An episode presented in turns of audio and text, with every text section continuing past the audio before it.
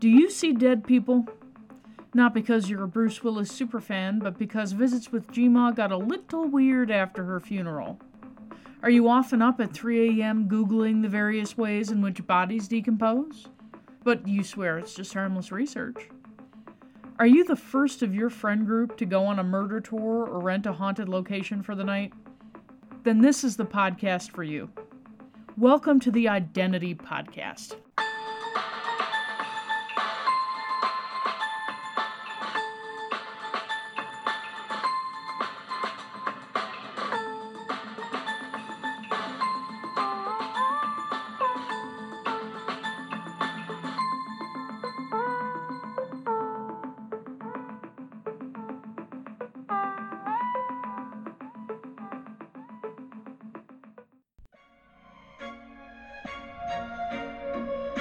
Dances against heavy black curtains as you take your place around a large round table in the center of a cluttered room.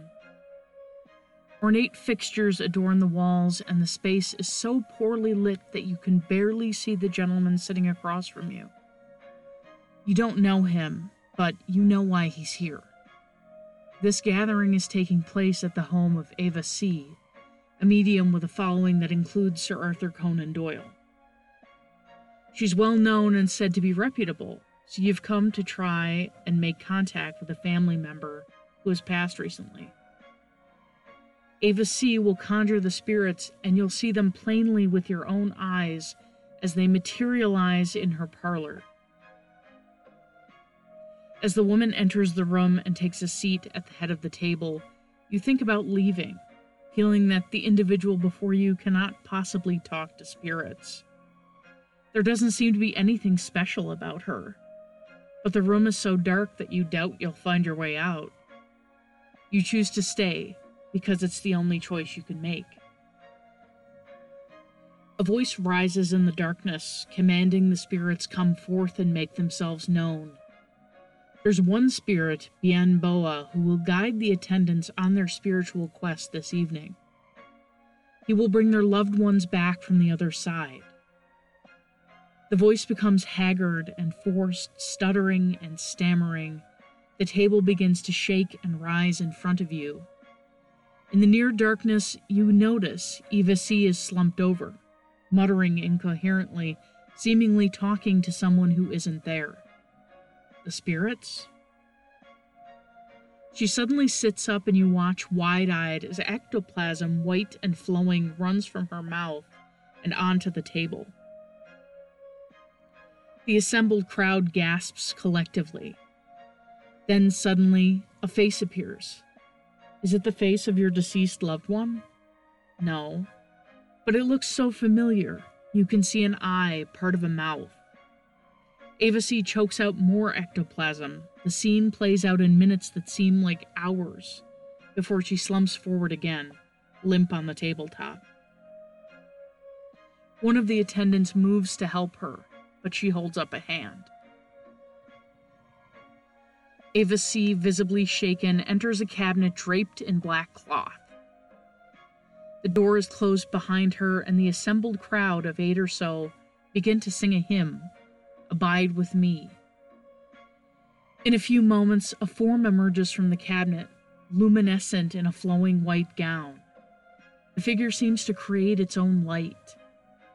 Upon its head is a crown made from a cloth that resembles thick cobwebs.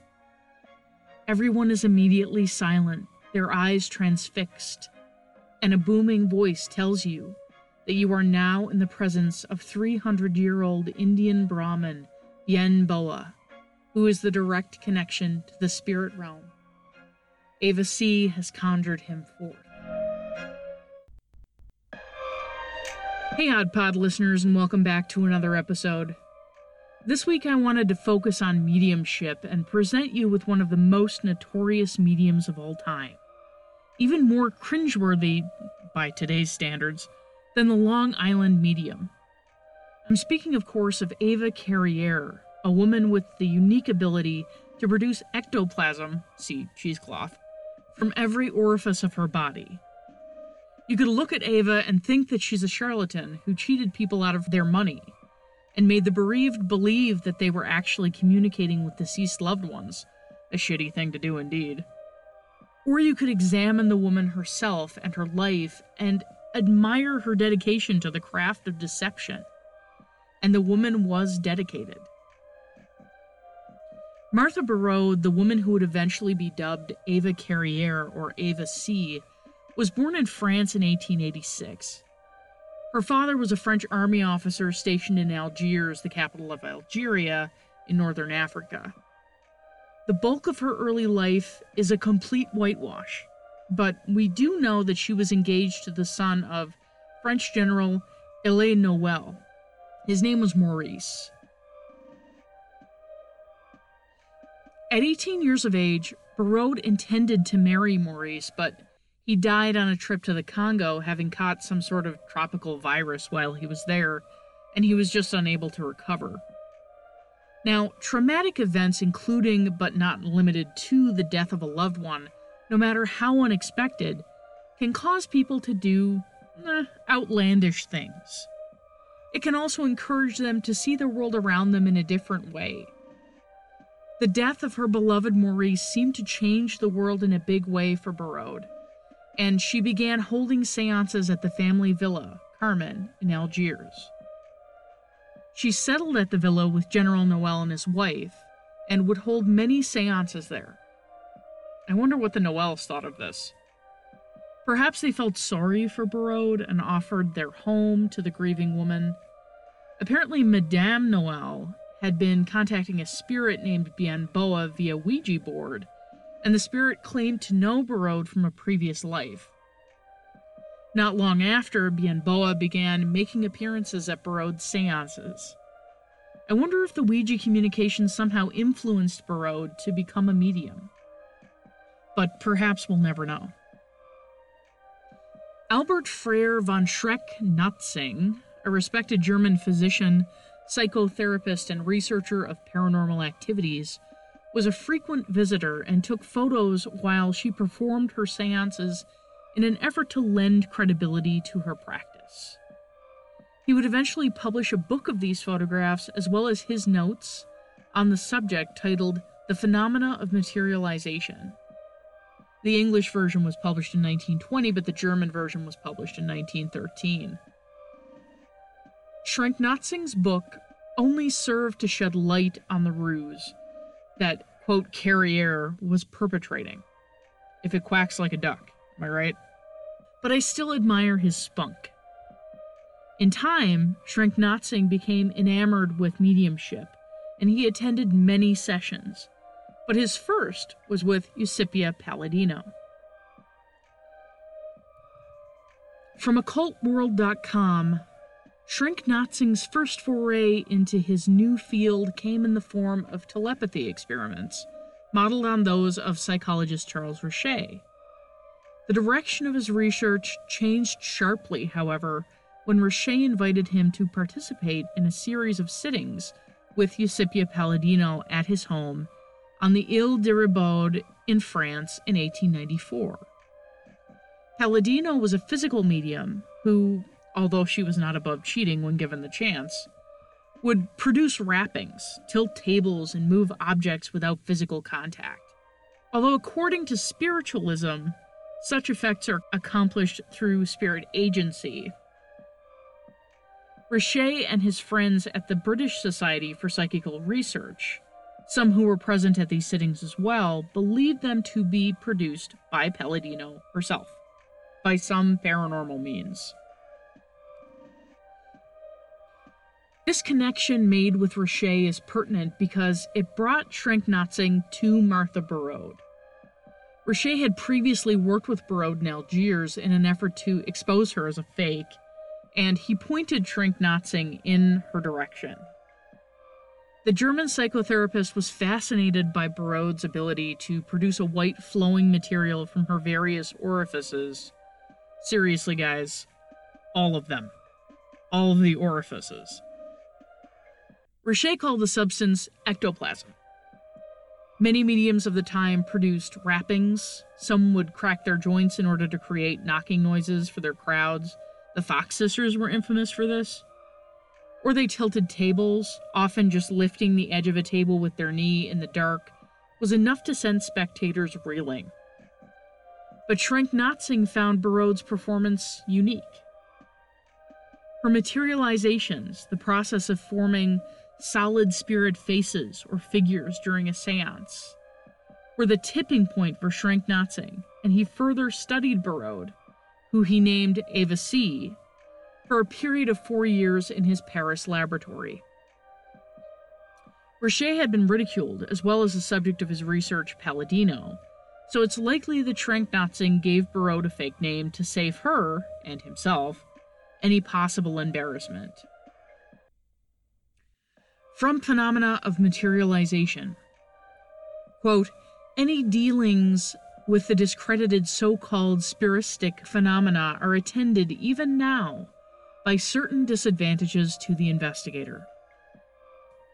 Not only are his powers of observation, his critical judgment, and his credibility brought into question, not only is he exposed to ridicule by the reproach of charlatanism, but he even incurs the danger of being regarded as mentally deficient or even insane.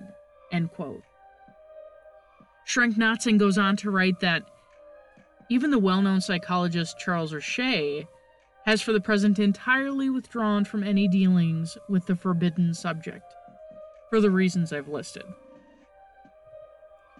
Schrenck-Notzing took his work with Ava very seriously, and the book is a testament to that fact.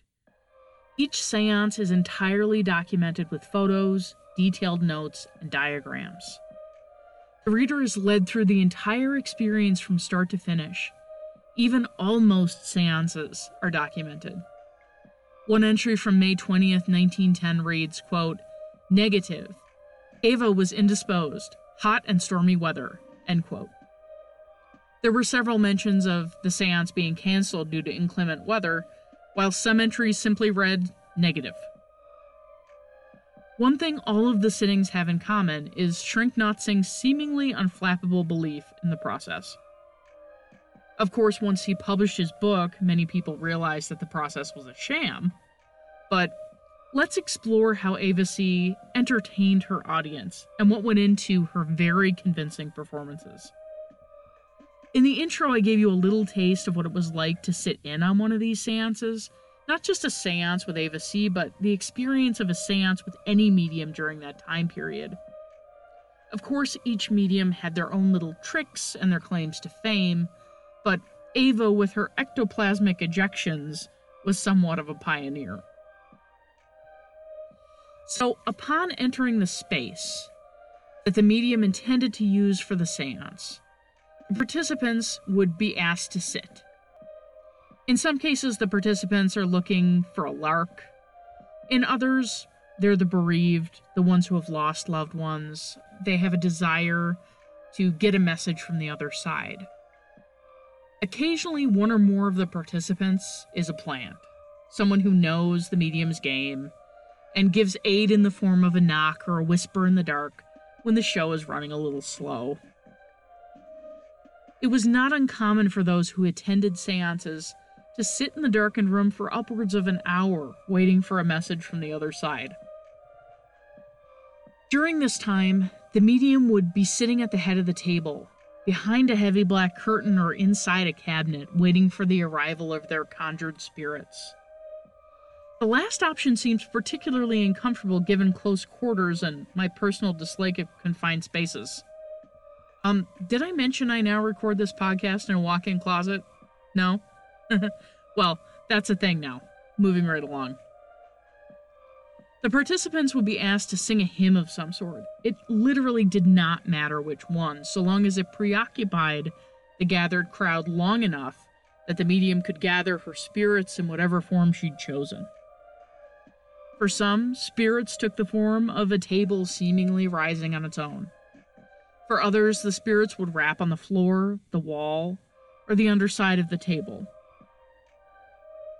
Ava's spirits were often cardboard cutouts or clippings from an issue of a magazine called Le Miroir, wrapped or draped in cheesecloth, or a fabric of similar composition, and then attached to her clothing or her hair. The purpose of the hymn is not only to create an ambiance, but also to distract and create noise loud enough to mask the obvious sounds of a medium clumsily flopping around in a cabinet.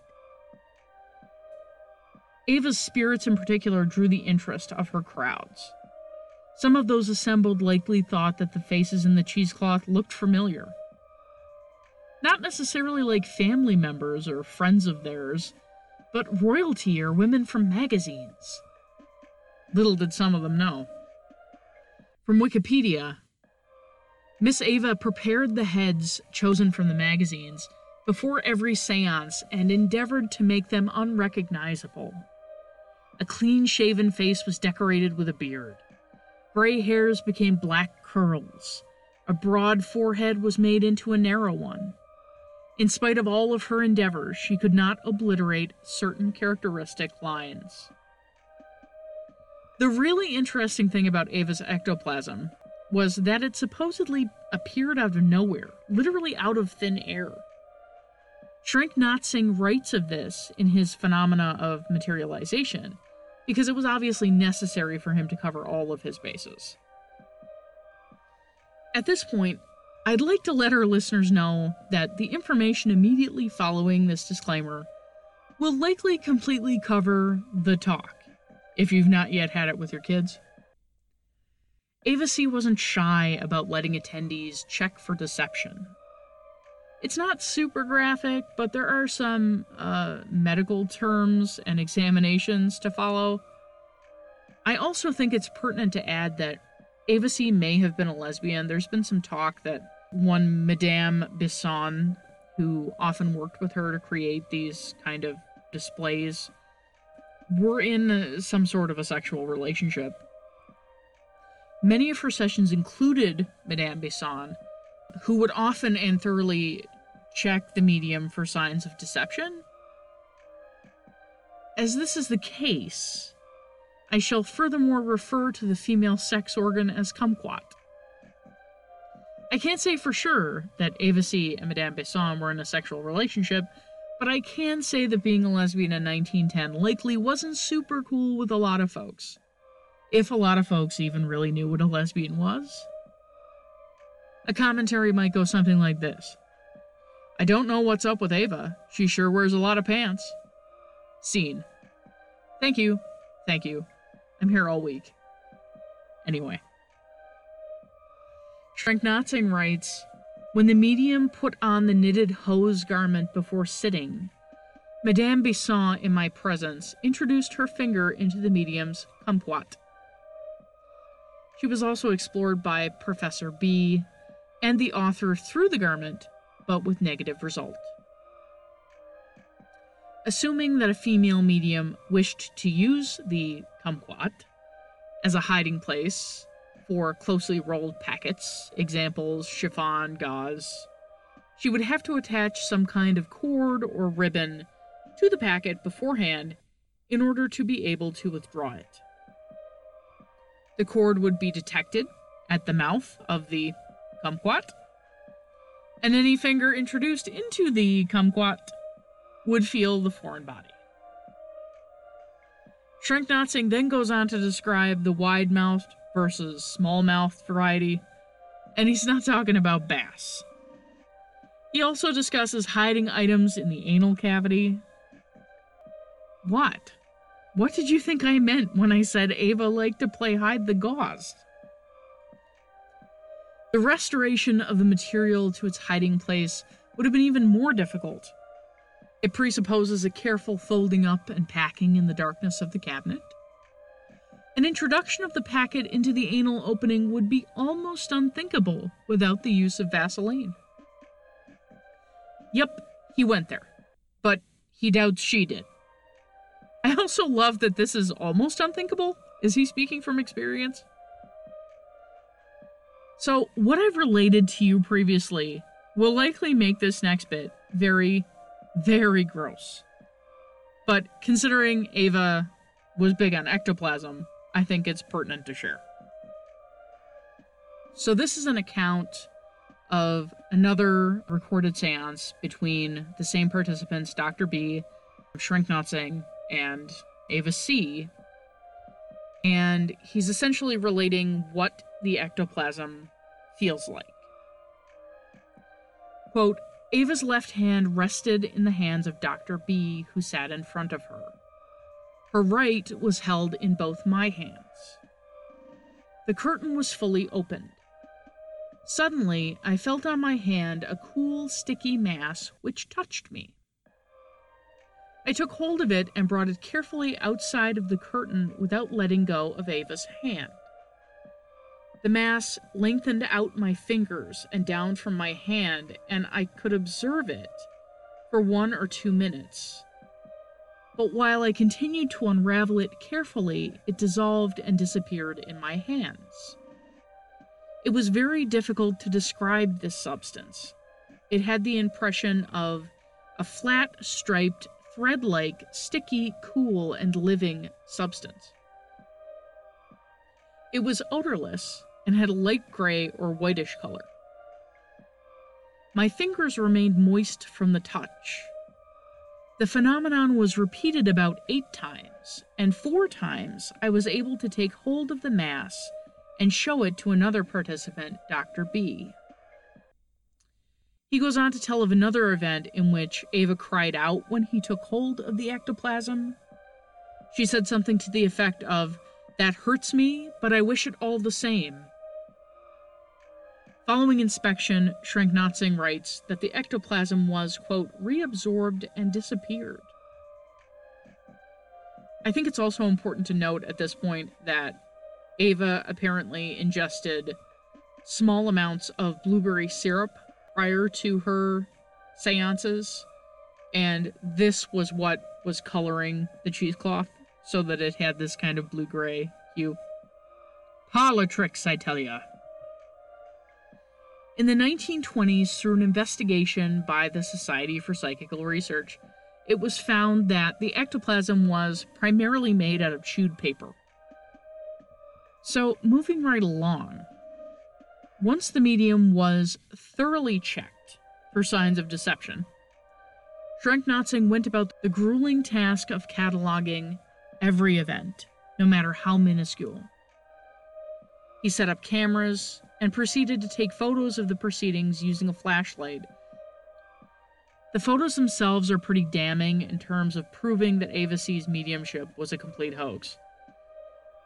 But he went about recording the event in hopes of convincing his readership of the complete opposite. You see, Schrenck-Notzing was utterly convinced, as were many of the other attendees at Ava's seances. From what I've read, Many of her participants were male, and they were likely distracted by the nude woman being, quote, checked for deceptions and gallivanting around in the nude, which was absolutely a thing. Some of the evenings with Ava and Schrenck-Notzing were even described as pornographic and often devolved into sexual escapades.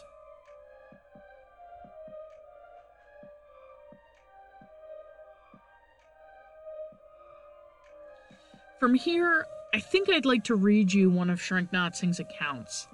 It helps to put one of these scenes into perspective, and it'll give you a good idea of what one of his investigations entailed and what the situation looked like.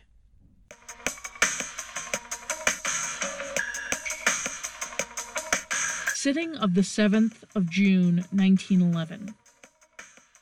Present M. de Fontenay, Madame Bisson, and the author. Sitting commenced at 9:30 p.m. Four electric lamps lighted up the room during the whole sitting. Conditions and control as usual.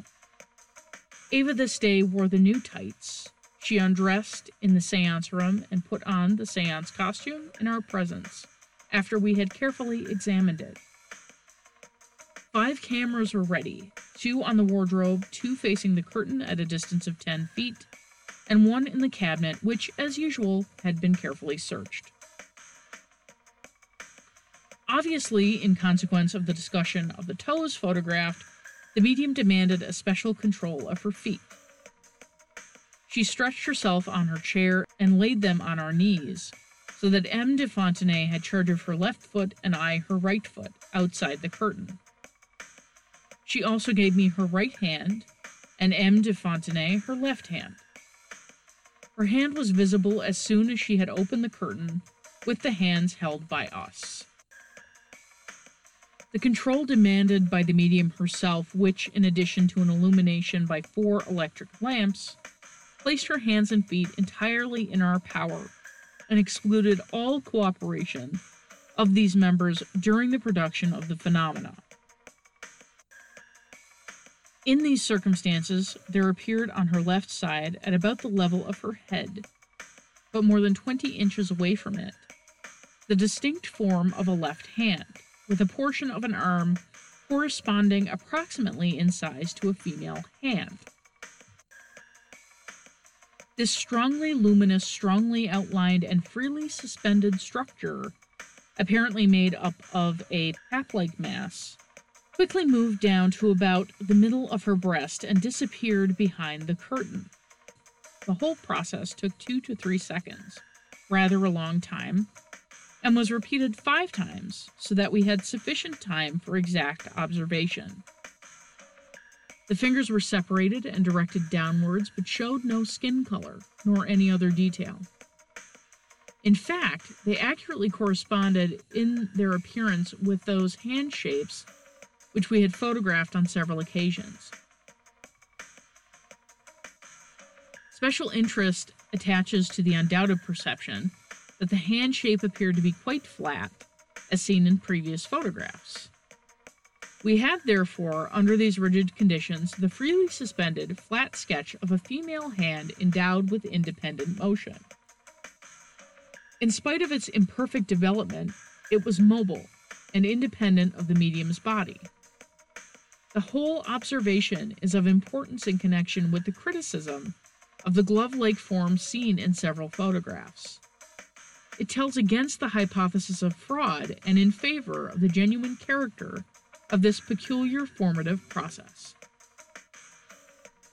Releasing the foot, I extended my right hand into the curtain and asked to be touched on the palm by the materialized hand. Four times it approached to within about four inches, but it regularly disappeared again as if repelled by the radiation from the human skin. Again, at a critical moment, unfortunately, the electric circuit for the ignition of the magnesium failed. On this occasion, it would have been easy to photograph the freely suspended hand since it remained exposed for several seconds to the influence of our gaze and to the light. The fault in the circuit was found and remedied, so that at least in the second half of the sitting a photograph was possible. After we had taken our places again and had re established the previous control, we soon saw on Ava's breast and in her lap that veil like mass that had once before been photographed. I approached my hand in order to grasp it, but it regularly receded before me and disappeared. While the medium's hands and feet were held by the observers as described, we saw a veil like strip about 4 inches broad and 20 inches long descending from the upper left hand region. It was more feebly developed and was less distinctly seen than the previous phenomena. On again perceiving the apparently woven fabric in the medium's lap, the flashlight was ignited and the phenomena disappeared at the same moment. The sitting closed at 11:30. Examination of the medium and cabinet negative. Taking into account the wearing of new tights and the strict supervision of her extremities, the results of this evening form a justification for the medium, as they prove that Ava does not require either her hands or her feet for the production of the phenomena. The photographs, both simple and stereoscopic, show the following aspect. The author holds the medium's right hand and right foot, while her right foot rests on her left knee. On the other side, de Fontenay holds her left hand with his right. Her left foot rests on de Fontenay's left knee and is held by Madame Bisson's hand. In his left hand, de Fontenay holds the press button for igniting the magnesium light and his thumb is just exerting the pressure. The medium herself has her head bent forward, The features indicate a certain energetic concentration of the will. On her chest is seen, at the height of her shoulders, a broad white fabric resembling muslin, and is shaded just where it bends to the left, while it vanishes on her right side into the material of the dress. On the left side, the fabric is transparent, and underneath it are seen two sharply defined forms, resembling fingertips, cut out of white paper. The photograph taken by the camera set up in the cabinet shows the medium in profile. In that photograph, the figure gives the impression of a material strongly bulging forward and having a sharp edge below, recalling to some extent a mass of plaster of Paris. One also recognizes the form of a fingertip. The upper part of the fabric is surrounded by a radiating aura. But whether this is simply the effect of the luminous white color on the photographic plate, or is produced by the composition of the fabric, is difficult to decide.